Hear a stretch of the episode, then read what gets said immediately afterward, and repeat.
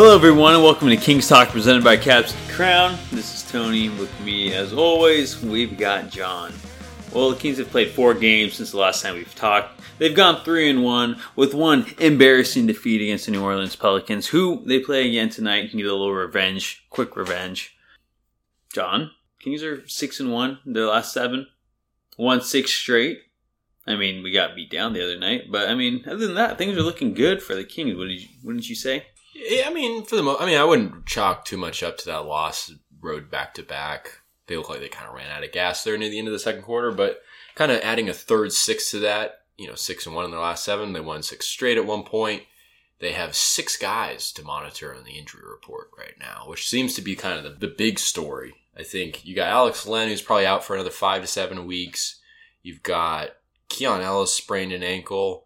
Vezenkov missed Monday's game with a sore thumb. Making matters worse, Keegan Murray did not return for the second half due to a lower back injury, and Duarte had a left hand injury. I'm missing one guy. Oh, Trey Lyles is still out with the uh, calf, Calf strain. strain, yeah. So those are six guys to monitor, and then you could maybe throw a seventh on there because Huerter's got that finger thing, Mm. which is probably not hundred percent, but he's available. So, but six guys on the injury report, which, I mean, right now the amount of injuries they're dealing with might be the extent of the injuries they dealt with last season. Yeah. So it's a challenge that is new that they've never really faced before. But I don't know. I mean, it's kind of hard to linger on because we, at this point, as of recording, don't know the extent of Murray's and Duarte's injury. And, you know, you are looking at a situation where once the Kings are done on the road here, they finish up with the game in New Orleans on Wednesday and then Minnesota on Friday. Then they have three days off before they play again on Tuesday against the Warriors. I wouldn't be surprised if you see Trey Lyles come back for that Warriors game. He resumed basketball activities basically last week. He's been doing five on five practices on the road. I mean, it seems like he's kind of on that way to come back. Yeah. But a lot of these other guys, you don't know. I mean, Len's out for a certain amount of time. We don't really know the extent of Duarte and Keegan Murray. Keon Ellis with the ankle is probably, you know, a couple games. Just a sprained ankle was the extent of it. And then I wouldn't even be surprised if Vezenkov plays on Wednesday. And they could really use him, especially if Murray and Duarte can't come in. But, I mean, we talked about the depth of this team a lot coming into the year, which is obviously strong, but it's being tested. It's being put to the test for sure. And it'll be interesting to see how they kind of do this, but I can't help but feel, I mean, just based off of the adversity they felt after they lost to Houston, and then they bounced back from that, won six straight. And Mike Brown talked a lot about how he's happy they're facing this adversity now. I think the Kings have earned, and I know it's a new problem, and I'm usually not one to be optimistic about this, but th- this injury thing, having it happen in November, this could be really good for this team to have to go through that adversity. Really kind of figure out who they are, who the guys are that can step up. And I mean, as of now, it's hard to say who's exactly injured and for how long. And it's hard, it's definitely hard to say who could step up, but it's something that could easily turn into a positive having to face this adversity early. Yeah, I mean, wouldn't you rather face it earlier than later? Um, Yeah. It's kind of like we were talking about like a week or two ago with the uh, the defense. It's like, well, might as well figure out earlier in the season instead of when it's really going to start to matter. So, I mean, Exactly. totally. I mean, any adversity is going to come out stronger on the other end. But it is, it is, you know, very different. Not very different, but I mean, it's only been a game, maybe two, depending on tonight. But I mean, the Kings were very fortunate last season didn't have to deal with many injuries, and now they're looking at, like you said, quite a few guys that might be out or questionable coming into tonight. So, um, you know, we'll see how they respond. It was the second of a back to back. We went to New Orleans last year. Um, I don't remember when, but I remember we got smacked by them, Mhm. and then we came back. I think like. I want to say it wasn't it wasn't back to back games like it is against the Pelicans this year, but we came back. I want to say shortly after and played the Pelicans again, and then we took care of business pretty good. So Kings are always good at um, they're they're a very resilient team. So I could see that happening tonight too. Yeah. I think actually now that you mentioned that second game from last year against New Orleans, I think McNair pinpointed what I think it was that game where they were really, really good against New Orleans. I think he pinpointed that as one of the best games of the season for the Kings. Yeah, I want to say they won by like I thirty. think they had a really, really That's good all around performance. I think they limited them inside, and I think they defended fairly well, which you would see from time to time from the team last season. But I mean, again, that like the the thing that makes the loss in New Orleans way different than that loss in Houston a couple weeks ago is the fact that it didn't really feel like they gave up. And I know Mike Brown said after the game that nobody really stepped up and played, you know, the the way he'd like to, even in garbage time, which was kind of a positive in that Houston game where guys stepped up like Alex Len and Keon Ellis earned themselves spots in the rotation. But even if that didn't, if nothing of that sort materialized late in the New Orleans game, and if they were playing lousy, it's like they were clearly wiped out.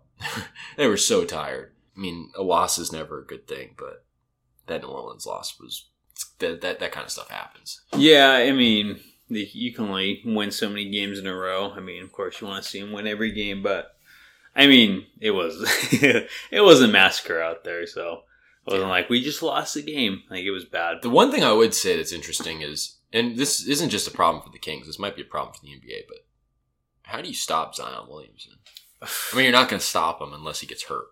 I mean, it's funny. Mike Brown got asked like, "What what would you try to do with Zion like differently in the next game?" He's like, "I don't know. Ask him not to play." yeah, I don't do that. Guy's crazy. He, weighs close to three hundred. If not, does he weigh three hundred pounds? I mean, two eighty. I, he's. I mean, he's up there. But sometimes they always like put it lower than they actually are. right. Because like I think Sh- they put Shaq at like 270. Like no way that dude weighed At like 270.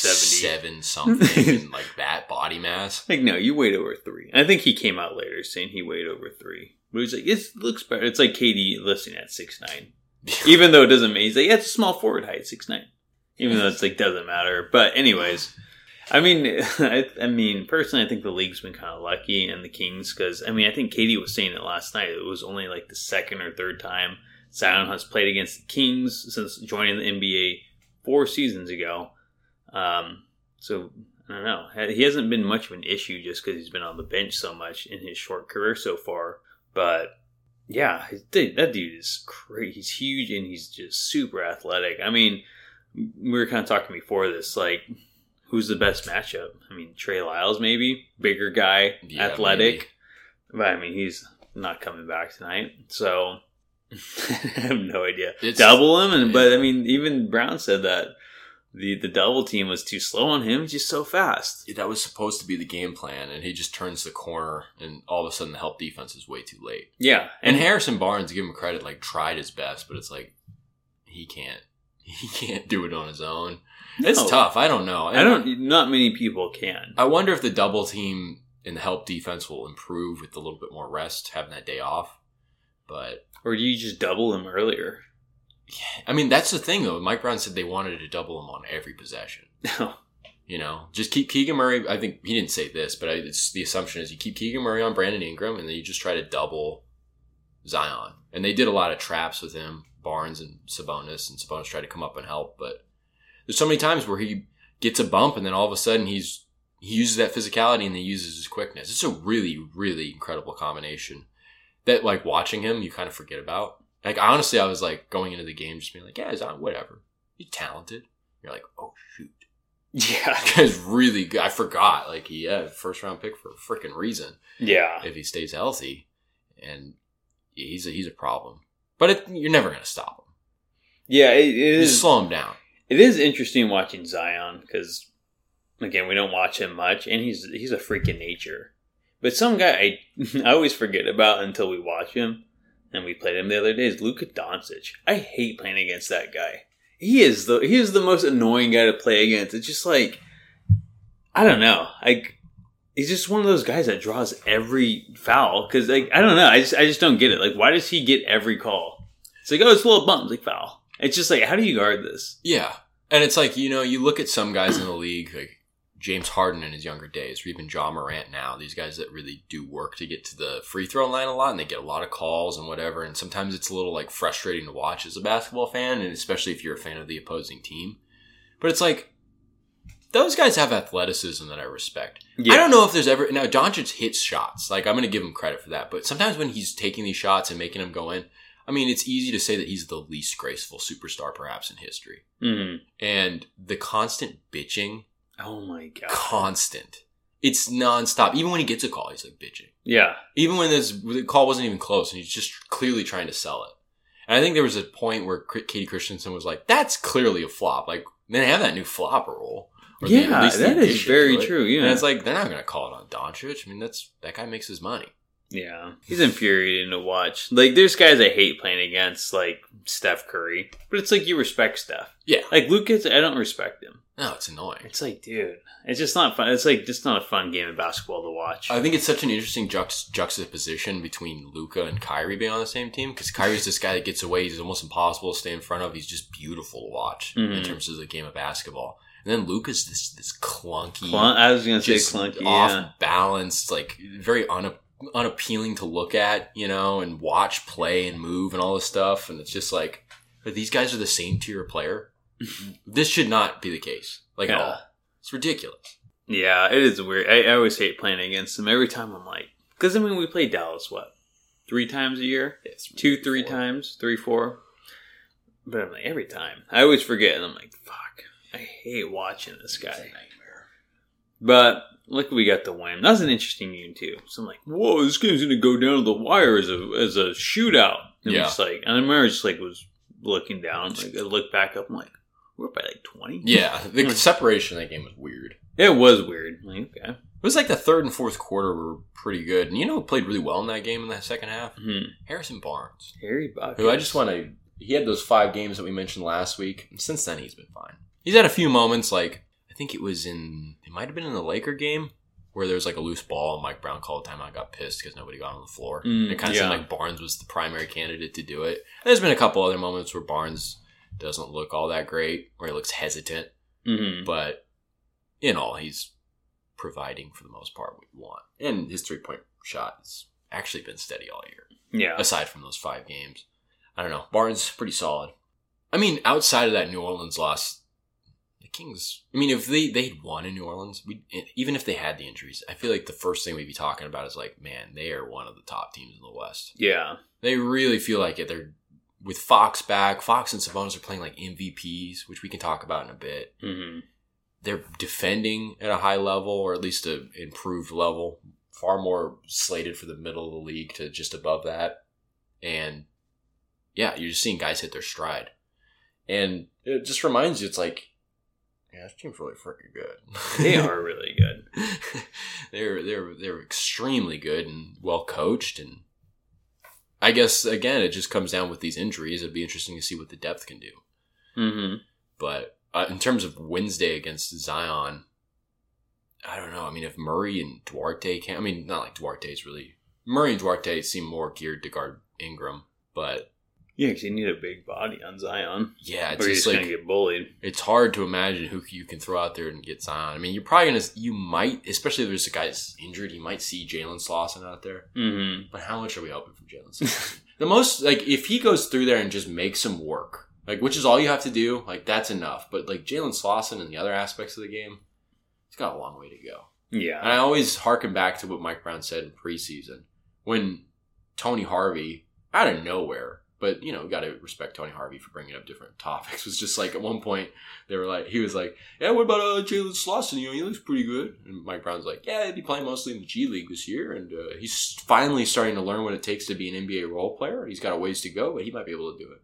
Which was just like, Yeah. I don't think he likes him. And then that that um video from practice where Mike Brown told Monk, you know, he's going to lose his top. You know, Oh, You do yeah. that again. yeah. He's also yelling at Jalen Slawson at the end of the video. He goes, "Jalen, you just missed a shot. What are you going to do?" Because he's now on, his, his scrimmage team is on defense now, Yeah. and it's just like I don't know the way I the perception I get of Slawson through what I get from Mike Brown is that you know I mean like we saw Colby Jones come back to earth this regular season hmm who's really not replicated what he did in the preseason, which is honestly understandable.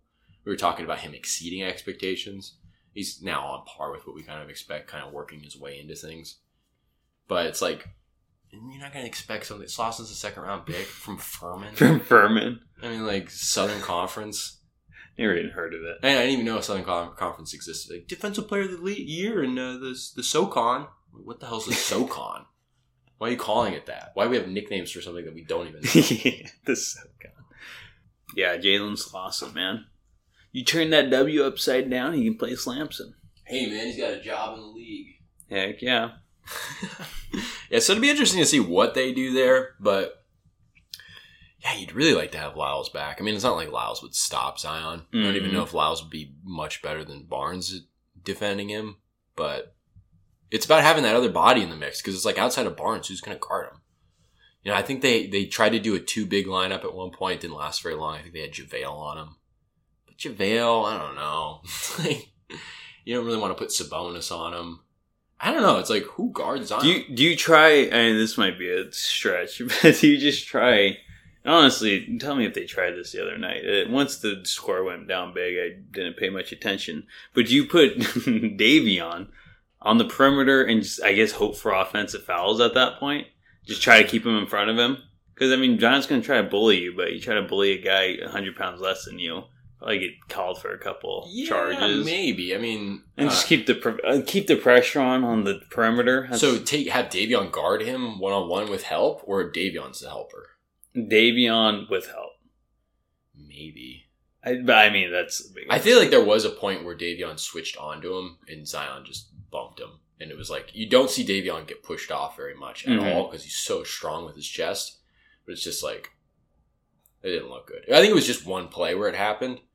I mean, it's worth a shot. You got to throw the kitchen sink at that guy. Yeah, you really have to. And it's just like, all I you mean, can what hope else for is like, there? The only thing that you can hope for is like maybe the Pelicans decide to give him a rest day. Because they were saying on the broadcast, like, yeah, the reason the Timberwolves got such an easy go against the New Orleans Pelicans is because they rested Zion. Yeah, and it's yeah. like, do that for. Can't, I could just see the Kings going, can't you just rest him, please? I want to go against this guy. yeah, it's not like freaking Barry Bonds where you can just intentionally walk him. Dude. I yeah, I don't even know what to do. Dude's crazy. he's he's almost unguardable. I can't even think of an NBA player in the league that could take him one on one. No, but it does remind me of like Giannis. Like, Yeah. Every time we play, because we only play the Bucks twice a year, and every time it's just like, oh my god, Yeah, like how do you stop this guy? You can't. You This just can't. like like it's like LeBron's a great player and all, but I like he's I mean maybe not the scorer he once was, but he was I don't know. But watching like the pure scorers, Yeah. and I don't even say Giannis is a pure scorer, but even playing against like KD back in his heyday and stuff, it's like even KD now, but it's like how do you stop this guy? And Giannis, he just gets to the rim so easily. Yeah, Giannis is probably the most dynamic player in the league. Yeah, but the same with Zion. It's just like how do you how do you stop this? it's, hard to. It's like He's just so strong, and th- there was no one with his body type no, and athle- times That athleticism. mix. that is just Crazy. It's insane. His athleticism is almost better than his strength. Yeah, It's weird because it's just like the way he was moving. As soon as he put the ball on the floor, you're bracing for the hit. All of a sudden, he's going by you. The helper can barely even like decide that oh, I need to rotate before he's already like putting up a shot at the rim. And it's like there were a few times where Sabonis did come in and provide some good help, went vertical. He just finishes. yeah. Make it as hard as you can for the guy. He still finishes. I don't know. I did not realize. I mean, like I feel like you understand the lore of a guy, like oh, drafted first overall, this promising mix of physical attributes, but when you just don't see him, you forget about it, and then you see it firsthand, you're like, oh crap, that guy is really good, and all of a sudden you're like, oh, if the Pelicans can get a, most of a full season out of him, yeah. I mean, he's he's that much of a difference maker. he's really good. So he, he good. can, I mean, he's been. I think he's like a three-time All Star or so in four years, maybe even a four-time All Star. That kind of seems like a sham, but I mean, it is. It's like Yao Ming being an All Star, playing eleven games like his last year. yeah, But he's good. Kings have a lot to figure out tonight to stop him, or they'll be in you know jeopardy of losing two straight. Yeah, I mean, I think, I think regardless, even if they don't really find a way to stop him or even slow him down, again, the Kings are going to come out and play a lot better. Yeah, we said that against the. Rockets. They True. hate back to backs. True. It's the same team. it's the same team so far this season, they're not doing too well in those situations. Although the Rockets do seem legit, Yeah, they, even though we should have never lost that bad.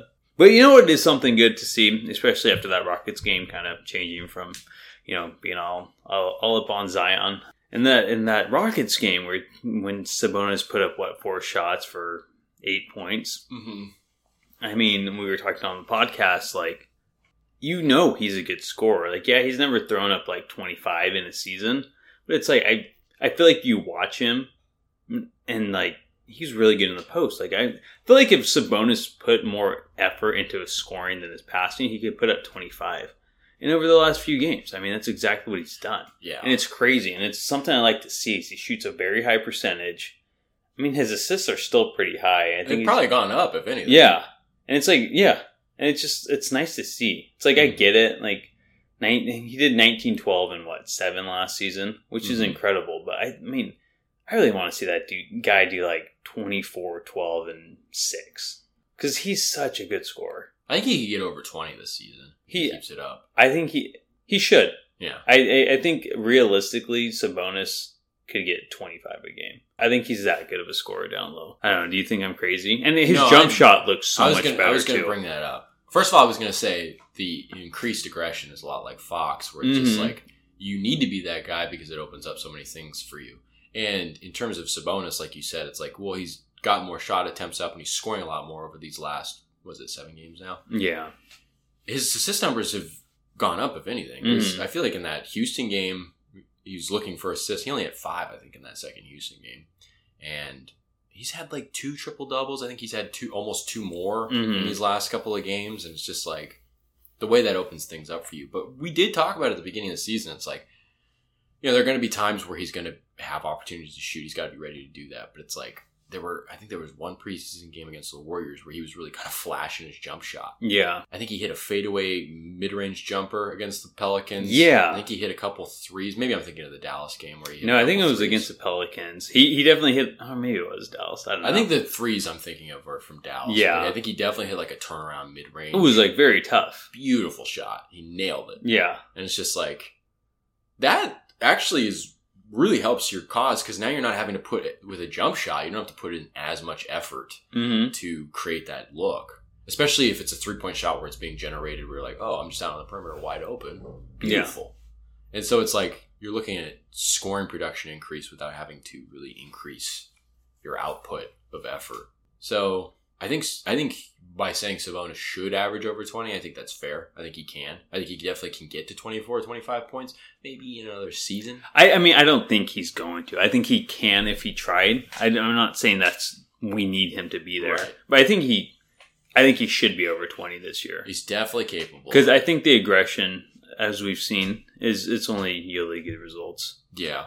And it's like once you start talking about that, because, you know, Sabonis was deserving of MVP votes last season. We talked about it. He's obviously going to be deserving of it this year because he's going to replicate, maybe even be a little bit better in terms of his stat line. And it's like, well, once you start talking about a 24, 25 point a game guy, 12 rebounds, 7 plus assists, well, now you're, I mean, Jokic is still probably a step up from you in a couple areas, but now you're really starting to talk about like not just a couple third place MVP votes. You're talking about a little bit more recognition there. That Mhm. can really help him out, and it, it would also just kind of allow the league to be like, oh, he really is kind of the next best thing behind Jokic.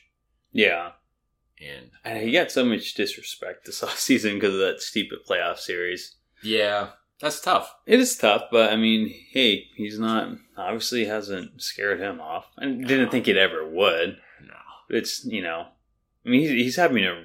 I mean, the start of the season wasn't anything crazy, but the last seven games, I, how did he do against New Orleans? I didn't really see the stat line. Mm, I don't remember. I think he he had. I think he only had like 10, 11, and eight. Okay, So near triple double, but it wasn't really. He Yeah. missed a lot of shots. yeah, Him, him and Fox missed a lot of looks. that six game stretch though was. I mean, he was playing just as good, or not better than Fox. I mean, Fox got Player of the Week, deservedly. I mean, he was Terrific. terrific. He was leading the league in scoring for a second there, wasn't he? yeah, for like a, a day Yeah. after the. um 43 point performance versus, was that Dallas? Yeah, that was no. I think he had it after the Spurs game. Oh, Actually, okay. Yeah, I think he scored 43 against the Spurs. Or maybe, I'm getting so mixed up. I'm- It's that time of the year. I'm getting mixed up, too. Especially Uh, when the games, like, you have four in a week. You're like, uh, what game is that? Yeah. but I, th- I think he he must have lost it last night. yeah, 14 points.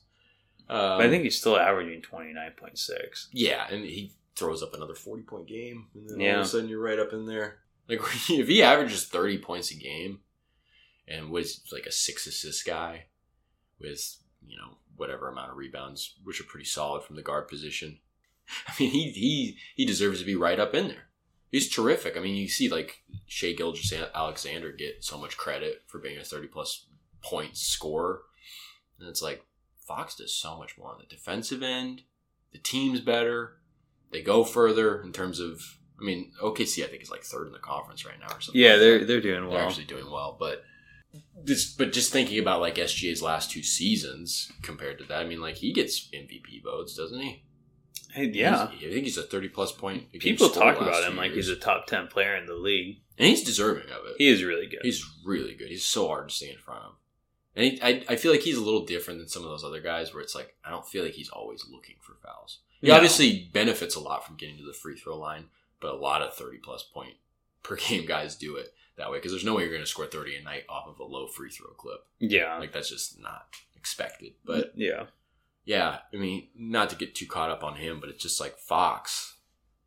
Just constantly the, the increased aggression from the beginning of the game, which we've seen basically since he's come back.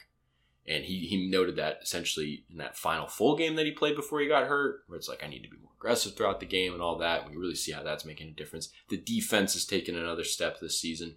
And the three point shooting, three point shooting's been really good. which it's early. I wouldn't buy that he's going to be a 38% three, three point shooter this season. I think he was at 34, 35% last season hmm but 36 37% i mean that definitely helps the point totals I, mean, I don't think people are looking at your three point percentage when it comes to mvp voting but definitely helps that points total. And i don't know. I would put money on fox winning mvp just to try it. Yeah, I mean, you might not win it but top three?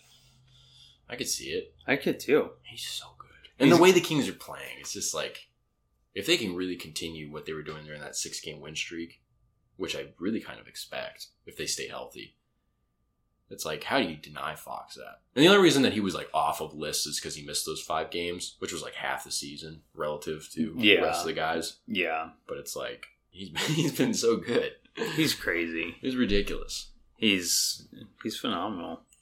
yeah I don't know what else to say about him. it just- is it is one of those so good. like yeah no fox is just tearing it up Yeah, he scored forty three. I mean, I I I'll put money on that he'll score fifty at least once this year.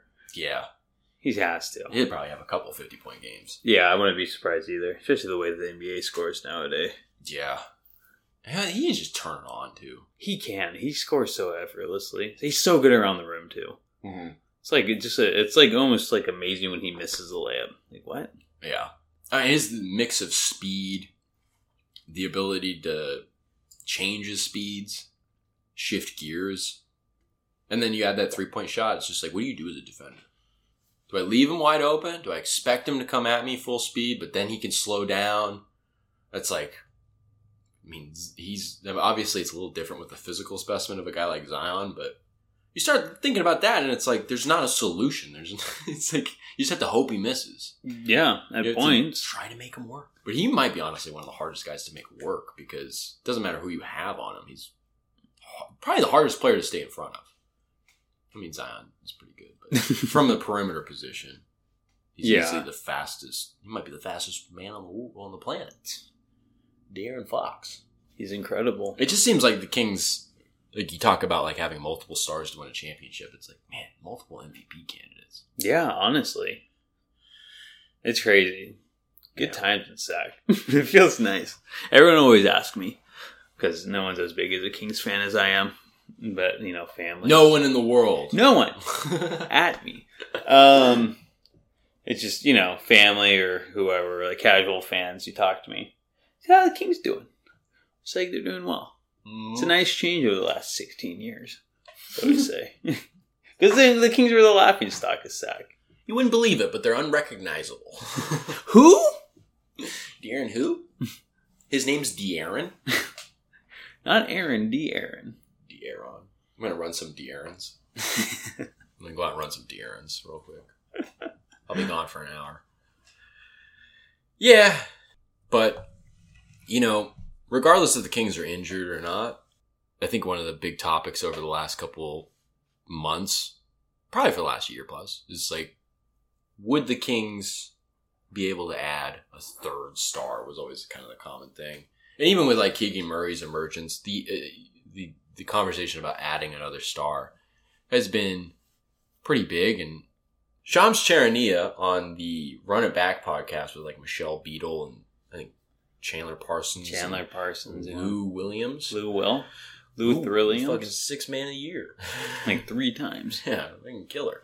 Um, he was talking about how the Kings are a, you know, in the market for a star, and I think he mentioned Pascal Siakam, OG Anunoby, two very common names, and Zach LaVine, who's kind of the first name this season that seems to be totally out on his team. I think he had like some issue where he was going to get interviewed after a game and he brushed off the public relations person and didn't do it. So he seems totally out on Chicago completely. And I think a week ago he came out saying he wanted to play for the 76ers, Lakers, or Heat. And he and he wouldn't mind playing for the Kings. That's why he wouldn't. He would welcome joining Sacramento. Again, remember, as we all probably know, LaVine signed a contract with Sacramento as an RFA, and then that then got matched by the Bulls. Right. So he stayed in Chicago because of it. So there's always kind of like, well, what if he comes back? But No, we're not. It just doesn't make sense. He's he's costs way too much. He won't fit the system. He's a great player. He's a multiple time All Star, but you, you just don't need him. He's known as a ball chucker for a reason. He would. He's essentially, if you didn't have De'Aaron Fox, you would get LaVine. But LaVine and Fox would be fighting for the ball way too much. Probably Mhm. what's going on in Chicago with LaVine and DeRozan. Mhm. You just you don't need two ball chuckers. Yeah. You, you have your point guard in Sabonis. You need a scorer. You don't need two scorers. I mean, look what's happening in L.A. with Paul George, James Harden, Russell Westbrook, and Yeah. Leonard. I'll give him more credit as a two way guy, Yeah. and same with George. But I mean, they can all score twenty five plus if they wanted to. hmm Which, Definitely. but share share those share those points with the rest of the team too, with the Kevin Huerters of the world Yeah. and the Keegan Murrays. Yeah. That's the thing is it's just like can LaVine wait for shots to get generated for him? No. He's never done that. He's always gone out and got his own shot. And why would you pay forty million a year for that? No, he wouldn't. It would screw up the the complete cohesion of the offense and everything like that. I mean, you don't that's the thing too, is it's like the Kings aren't looking to necessarily bolster their offense. You know what I mean? And like LaVine is long and versatile in a way, but he'd screw with the offense and not help the defense that much, I feel like. I feel like it makes no sense to go after LaVine, and I would I would be surprised if the Kings were even really looking at him that that seriously.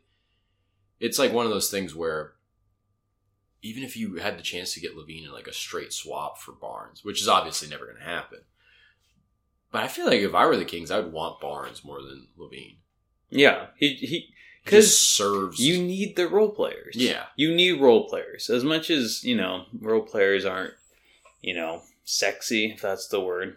You hmm. know, you want the star players. But it's like you need the role players. I mean, Kyle Kuzma said that about the the U.S. basketball team losing to in the the FIBA World Cup. It's like, yeah, they're not going to win because there's a bunch of stars on that team. Yeah. like you need role players to not to sit in the corner and shoot the ball because that helps out with the offense and gets your real star, you know, good opportunities. It's interesting coming from Kuzma. yeah, Great point. Great point.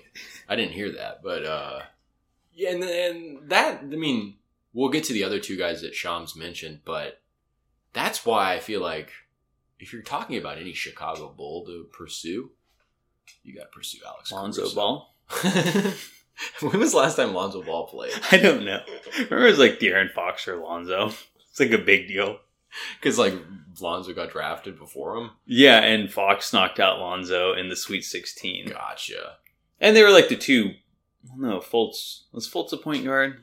He was like the first. They were like, I don't know, Like the two P point guards, yeah. But yeah, Alex Caruso, man. Because Alex Caruso, I mean, we're talking about like last week. We were like, well, Keon Ellis has minutes over Davion right now, which really set up a conversation for what's the future plans for the Kings. And I mean, if you are going to go with Keon Ellis over Davion, that doesn't necessarily mean that Keon is going to hold the backup point guard role all season. Could you really expect him to? All these things. Well, let's say you wanted to move on from Davion and go with and, and kind of think about Keon as that kind of future guy. Well, you wouldn't want to necessarily if you're sacrificing the potential to have two guys battling it out for one spot where you have like the best at any given time doing it.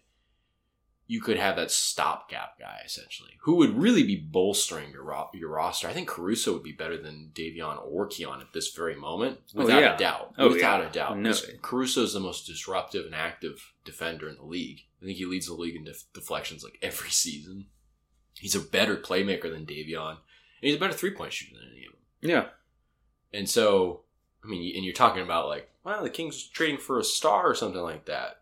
Yeah, if you're gonna if you're gonna go after anybody, it seems like you could expend a couple second round picks just to get Caruso. I mean, they got two. They give two second round picks to get Duarte.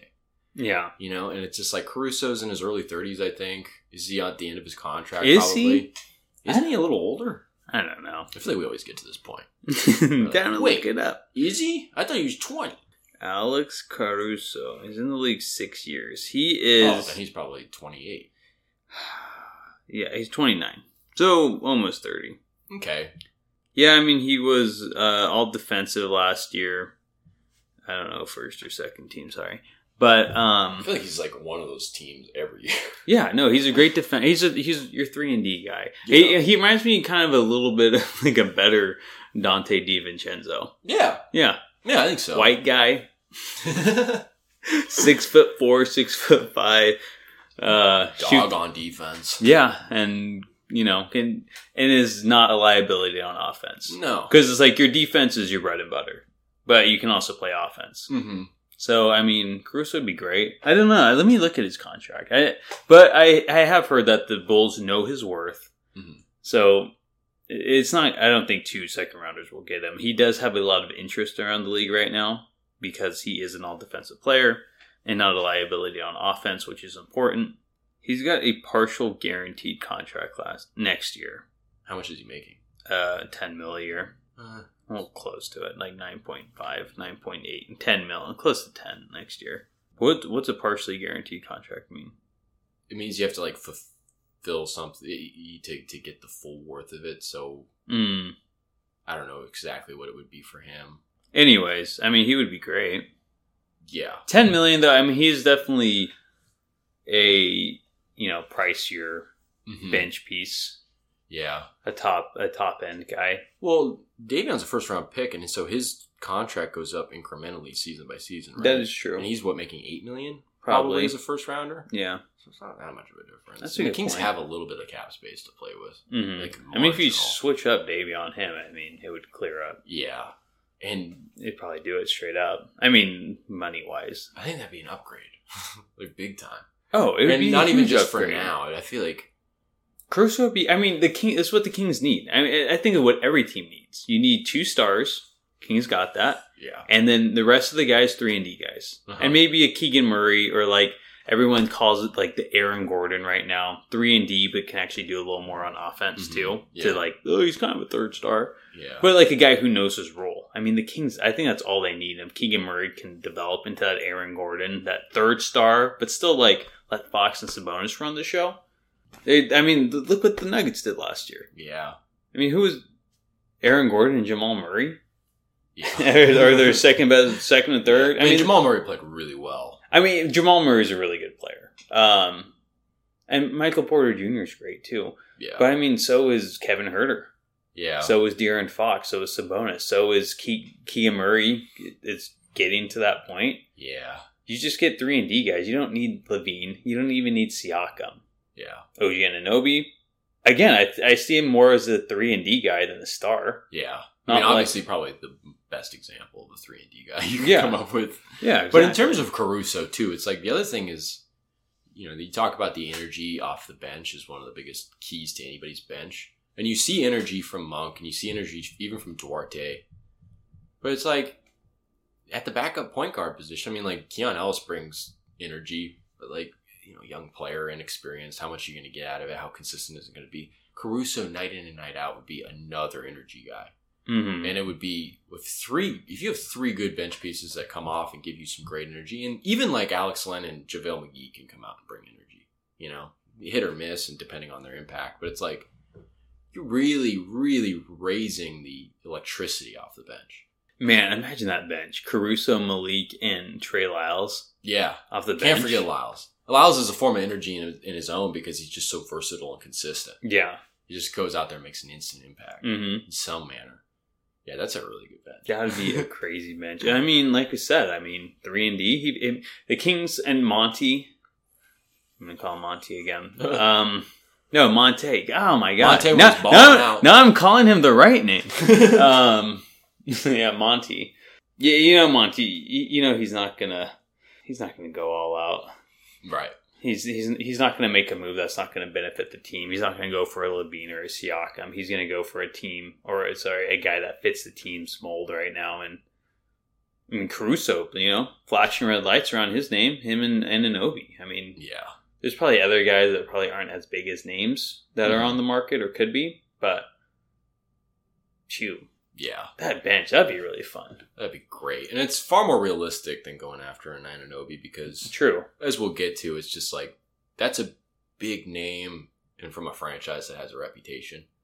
That's a little harder to pull things away from in terms of high asking value and stuff like that. hmm But Caruso, I mean, Caruso's getting far more attention than LaVine is apparently, like in terms of sheer volume of teams calling about him. But that makes sense. Yeah, he's Yeah. cheaper too. So, like LaVine's contract's crazy too. yeah, makes a lot. What if, what if the Bulls are? I mean, I doubt it. But what if they say first rounder? I mean, you're not giving up a first rounder For for, Caruso, yeah, no chance. Like that's why I was like thinking, I'm like three seconds, maybe two, and Davion. Clutch points is saying the Bulls have to land a first round pick for Caruso, and but I mean, and the problem too with this with Caruso, I mean, a first round pick is excessive, and I don't think the Kings should do that.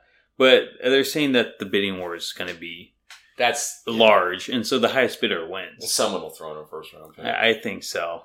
Somebody will freaking do it. The Kings, I don't think Caruso's the guy to throw a first round pick at, or an intriguing young player. Does Davion fit that? He's, I think he's an intriguing young player, but I don't know. I mean, like that's the Does thing. Jalen Slawson fit it? Colby Jones. Um, no. I like this. People also ask: Is Alex Caruso still in the NBA?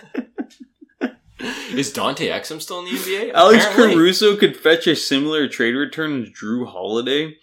Hmm, Where? When? Yeah, now you're talking about desperation. Because didn't Jrue Holiday get moved for a couple firsts? Uh, I honestly don't know what he got moved for. I don't even know how Boston. He got moved for like Damian Lillard. Oh, because he went to Boston. Yeah. I don't know. That's I a good either. question. But anyways, the point of this is It is just, his salary is very friendly. Caruso's. Yeah. Yeah, it's definitely something you can squeeze in. I mean, eh, exclude the the the the bidding war that'll probably ensue with it. That'll probably drive up his value. The Kings could find a way to get him. He seems like not only just the perfect fit, but kind of uh, a feasible option to actually pull off. hmm But then that bidding war comes in and it gets a little difficult. But Caruso, if you're going to go after a bull, not named Michael Jordan or Scottie Pippen, go after Caruso. I don't know. yeah. He would be a good option. He but would. you know, Shams was talking about you know the Kings having all these assets. They have all five of their first round picks between 2025 and 2030. They have 10 first round picks between 2024 and 2026. You know, you think about all the assets Monte McNair did. He could have had Colby Jones at what 50 pick 34 and he got him at pick 38 or maybe it was something similar to that and he got a second or two by moving back a few spots. He's always trying to get second round picks and accumulating assets. And, you know, the Kings are a talented team that are definitely in the market for a big player. You obviously mentioned Siakam and LaVine, but, you know, we mentioned LaVine, he's a ball checker and whatnot, really doesn't seem to fit the flow of the offense, and you wouldn't really be adding a lot by getting him, honestly, based on the makeup of the team as the Kings stand right now. Siakam's kind of redundant. He's also 29 and not a great three point shooter. Uh, would he average seven assists with the Kings? No. Not with Sabonis and Fox and Monk there. So that doesn't make any sense. But OG Anunoby, our old friend, Our old friend. talked OG. about him a lot this offseason, talked about it a lot last season. I feel like he was probably talked about a lot even before then. But man, if you could get OG Anunoby, that would be crazy. And first of all, just think about it. Keegan Murray emerging as a defender, OG Anunoby in the same starting lineup. oh my goodness, perimeter offensive players would be terrified. Not terrified, but they definitely have their work cut out for them against the Kings. Yeah. And you know, I don't know. We were talking about him being a two way, two, uh, three and D guy. I mean, he is the epitome of perfect three and D guy. Consistent 38, 39 percent three point shooter. One of the most disruptive and strong defenders and versatile. I mean, and I think he's only 24, 25. Fits right in. You'd have him, you know, if you lock him up, which you would do if you traded for him. Oh man, Fox, Sabonis, Murray, you know, Anunoby. That's pretty good. Uh, pretty good core. That would be insane. I mean, I I think that would like right away make the Kings a contender, like a legit like top five contender. Yeah, because he would be the Aaron Gordon. We, you know, I mentioned already, and I've seen thrown around. I think mm-hmm. it's Aaron Gordon, but um, yeah, and like we were talking about earlier, because the Kings, this report came out from Shams, and it's like you know the Kings are going to be a major player for any star player available, and you know OG and Pascal, they've been they feel like they've been floating on the market for like three years now. Uh, at least Pascal, um, OG maybe not as long, but still, I mean, we've been talking about him forever. But then in that podcast uh, with Lou Williams, he's like, "Yeah, nobody what was like he was dogging on Sacramento." Yeah, he's like, "Cities matter. You're not going to like pull people in from what you would call it." Exactly, and you know, I, I I think people you know disrespect Sacramento. I think people have good points about how people come to Sacramento and stay here, and you know they raise their families here. And I think that maybe that's like an important part. And we were talking about this before the podcast, like why they should trade for him now. He's a, I don't think he's a free agent next year. I think he has a uh, player option, which will probably decline. He's going to make a lot of money. But like, wouldn't you rather bring him over to SAC this season, get him, you know, get like show him the fans, show him the culture of building. You know, it's better having him here now and showing him what Sacramento is and the team rather than try to get him in a bidding war in free agency because that's you know that's when the LA's win. That's yeah. when the the Miami's win. Yeah, I mean Lou Williams it was interesting. He didn't. He was totally ignoring what Shams was saying because Shams was just saying that Kings have the ability to trade for guys, and he went to free agency. But that just totally underlined the fact that like the Kings have built their success off of mostly off of trades. I mean, they obviously drafted Fox, you know, and they drafted Murray too, but they traded for Sabonis. They um, traded for Weber. Yeah, I mean, like think about all that. I mean, that's traded that's, for Richmond. That's the nature of the Kings. They traded for Bibby. Traded for Bibby. You know, like that's just the way the Kings have to. Traded build. for Rudy Gay. yeah, traded for Harrison Barnes. Traded for Barnes. I mean, yeah, I mean, I mean, we can say it. I mean, the whether it's a dig or not. I mean, it's not a lot of big free agent names. It's traded for Kevin Huerter. Yeah. But I was like, I mean, they signed Malik Monk as a good pickup. But I mean, over the last, you know, 20 years, like who you signed Vlade? Well, uh, and that was over 20 years ago now. The only people they sign are people they have to overpay, like Dewayne Dedmon. Yeah. Or, yes. or guys who don't want it or aren't welcome anywhere on the league. Yeah. Or they just Rajon want that, Rondo. that stopgap year. Yeah. Like that. Yeah. So it's like almost like I didn't actually find much wrong with Lou Williams' statement, other than the fact that it didn't really have to do with what Shams was saying. But it's a good point. I mean, like it just underlines the fact that that's how the Kings have to build. That's how they've always built success when they have built success. So that raises the point. It's like if you're going to get Anunoby, you got to trade for him in January or February because you're not going to get him during the summer. Yeah, and it is, and and you know, he's the guy. I mean, he's the guy who's going to fit in with this team perfectly. And that's that's such an important point because it's not just like that would be a big acquisition, but it's not like a big acquisition in the way of like, like someone getting LaVine. Like yeah. you're getting a guy that's literally coming in. He's got the tools to help anybody, but specifically the Sacramento team.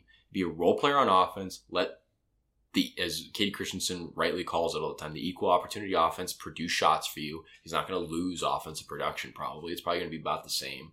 He's going to be efficient, and he's going to be the best defender on the team. Yeah. On a team that's ascending defensively, mm-hmm. at least for now. But that would just be insane. That's a good point. I mean, it's uh, it's you're either getting OG in February or you're not getting them At until all. and yeah, like ever. Yeah, that's it.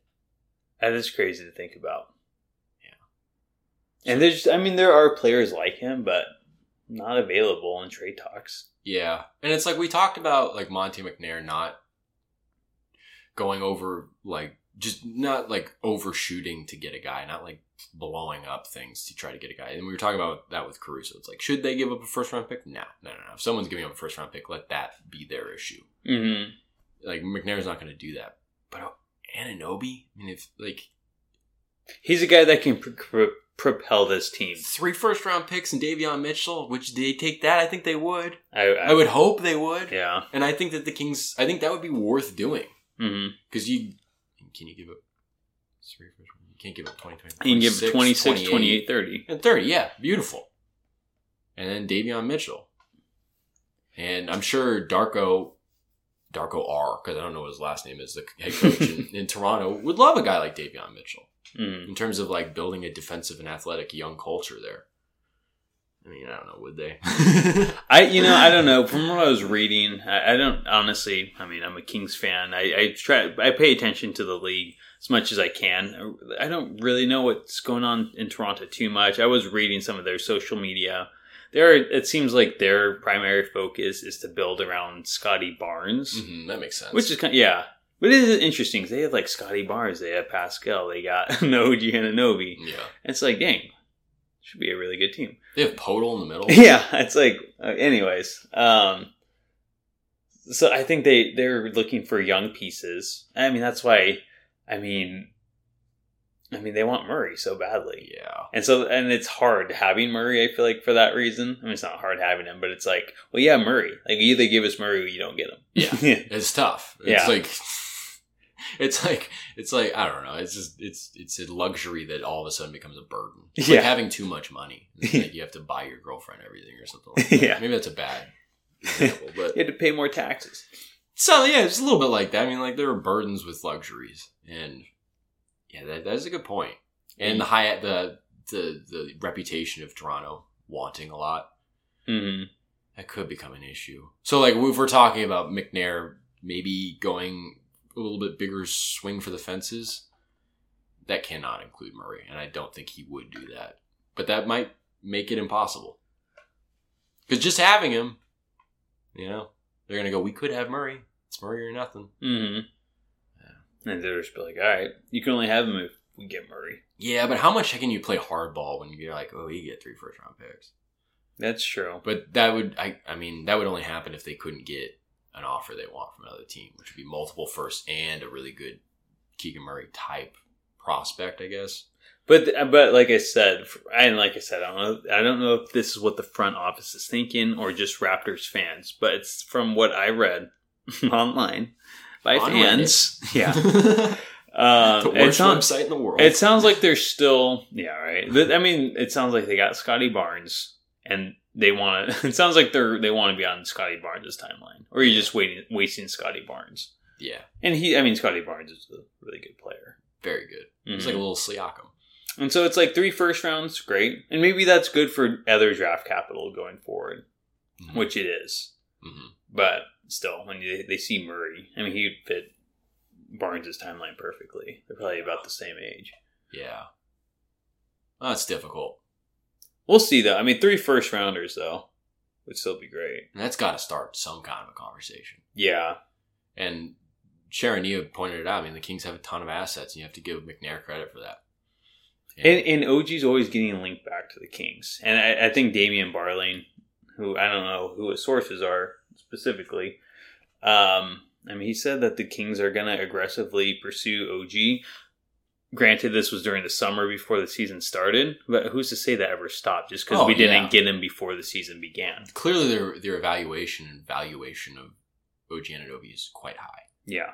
They clearly see him as being a huge difference maker, hmm and like even chumps like us can see that. Mhm. Like, you know, And we, yeah, I don't watch OG Anunoby unless until he plays the Kings. Still, yeah. But I mean, you see it. yeah. I mean, he leads the league. Didn't he lead the league in steals the Last last, two seasons? I think just last year. year. I mean, he's just so good. He's terrific.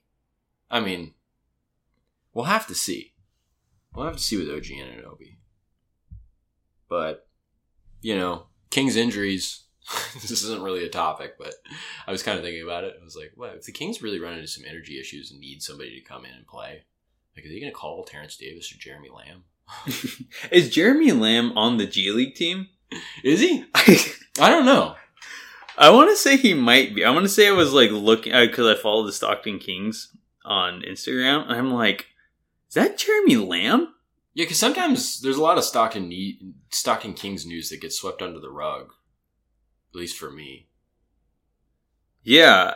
he's with the team. Uh, wait, no. This is Indiana Pacers, but I don't believe that. I was gonna say if he's in the G League, I mean that that's a nice pipeline for him to become a coach That is true. because he's not down there to develop. yeah, he's on. obviously. He's on. He's on Stockton. Okay, He's on the Stockton. I wouldn't be surprised if we see Jeremy Lamb as like on the coaching staff in Stockton and maybe moving his way up to Sacramento.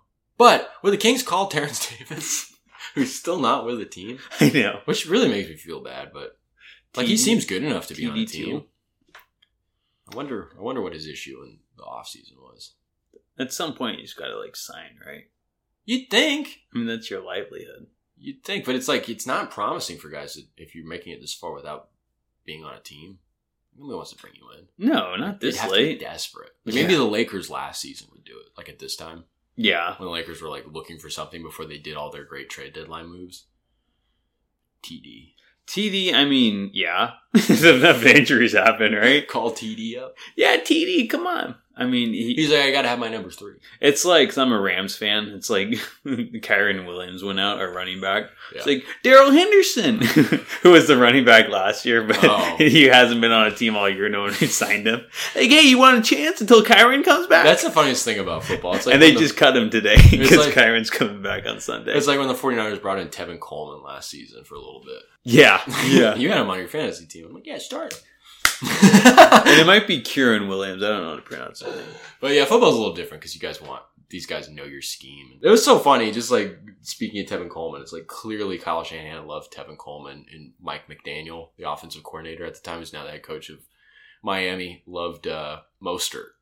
Yeah, that is true. Clearly, Raheem Mostert was the best, like arguably the, one of the fastest running backs in the league. Yeah, And now Raheem Mostert's in Miami, and Tevin Coleman's on the couch. it is funny how that works. A little older, but yeah. I don't know. But we got another three games before our next podcast. So we got uh we got tonight against the Pelicans, Friday against Oh, just two. Just two games, right? yeah, just two games. Because we'll be back ne- at the top of next week, just before they play a back to back at home. Golden State and is it the Lakers again? I I don't remember what that know. is. And then they play Denver like on Saturday, and then it's the tournament week, Yeah. which the Kings are two and zero in the group play, and Wait, when are our last two games? Because they're Tuesdays. Oh, they're Tuesdays, Fridays, huh? yeah, So it'd be Friday against Minnesota, Minnesota, and then Golden State on Golden Tuesday. State. Okay, you just said that. Um, let's win it. Let's win the damn thing. I mean, I we make fun of it so much, but I'll be upset if I. I mean, I'm not gonna like be that upset, but I'm gonna be rooting for them to win it. Yeah, What, well, what else is there to do? It's like we said when this thing got announced. It's like it seems so weird now, but it's just going to be like the play-in tournament or anything else. We're going to get used to it. We're probably even going to like it a little bit. yeah. I mean, I, I I'll give it credit to this. It's like watching that Spurs game or that OKC game. I'm like, all right, it, it means brought a little more. It did, yeah. And Which it- is all that matters. If it means something to the players, then it's going to mean something to the fans. Yeah, and so it's like, all right, I want them to win this. Yeah. The, So- the level of play was definitely elevated. and let me tell you, it feels good being two and oh. zero. two and zero, baby. But with the Kings' injury chances, does it hurt their chance at the NBA Cup? The Minnesota, I don't know how they're doing right now. I know they started I off think- pretty well. Yeah, I think Minnesota's like three and zero in the group stage, maybe two and zero. I think they're three and zero. Could be. Yeah. Warriors are like one and two, I think. You know, Warriors got some issues. Oh, Golden State's got some issues. It's kind of fun living in the Bay Area and just being like, people just like cursing out, like, like what the hell? Like, why did they draft this white kid? Wait, Podziemski. Podziemski. Is that pod? Yeah, it was such an interesting pick. It was like him and Jaquez going to Miami, like 2021 in the draft. I was like, what? I remember watching that, I'm like, huh? Everybody's like, what a great pick for Miami. I'm like, what do you mean? What do you fucking mean? That makes no sense to me. Jaquez is an early second round pick. Whatever. I don't know. I think he's doing pretty good though, right? Is he? I have no idea. when did the Kings play the the Heat? I, don't feel know. like it's hard for me to even pay attention to other teams when you're focusing so much on the Kings. But it's like, okay, you kind of pay attention to the Western Conference, but the Eastern Conference, that's like going on another planet in my mind. Like I have no idea what's going on. He- he's averaging almost ten points a game. Is he in the rotation? How many minutes is he getting a game? Uh, where is basketball reference? I hate when basketball reference like it should be like a top two Google search. It should be like up there 20. when they have like they have it with like the Wikipedia little thing on Google. That should be right next. to Yeah, it. sometimes, sometimes it is. it is. Yeah. He's averaging twenty five minutes a game Oh, good for him. every game. Yeah, I wanted the Kings to. I, I was hoping he'd follow the Kings. If they could have gotten him with that first second round pick that they eventually moved back and got Colby Jones with, that'd have been great. Yeah, he kind of just does it all. And thinking about it, I'd probably rather have Jaquez than Jones. I mean, I think everyone would. Yeah. No offense, Colby. I think Jaquez was always higher on draft boards too, but they were both around that late first, early second range. So, I don't know. Yeah. Colby Jones. Well, I think that's it. We get two games till we talk next. I mean, I guess I don't have to preface that Warriors game, so we'll talk about it on the next podcast. That'll be fun. But yeah, Draymond returns uh, from suspension. Anyways, that'll be the last tournament game too. That'll be fun to watch. But we still got another podcast to go before that one. Kings play two more. But yeah, John, anything else? Happy Thanksgiving, everybody. That's all I have to say. Yeah, everyone, you know, have a good Thanksgiving. Stay safe out there. And thank you for tuning in. Wait a second. If you guys are listening right now and you made it all the way through the podcast, if you're on YouTube, go ahead and comment. What should they comment? Uh, why don't you go comment? Uh, happy Thanksgiving, Tony and John. Wishes happy Thanksgiving, and you can get fifty percent off a shirt in the Cap City Crown store. First one to do it. Only one of you gets it. But still, if you're going to wish us thanks, you know, happy Thanksgiving, that'd be great. It'd really be a nice boost to our morale. We don't have any families. We're going to be spending Thanksgiving with nobody. So, you know, if you want to send a turkey, some money, Yeah, a cold blank, a nice blanket for the cold. yeah, it'd be Yes. great. But yeah, first one to do it, you get a little little treat there. So go ahead and do it. Take a look at the shop. I'll link it for you. I'll, I'll, I'll do as much as I can. Freaking let us know. But yeah, Yeah. Well, that's it. Thank you for tuning in, as always. Until next time, have a good one.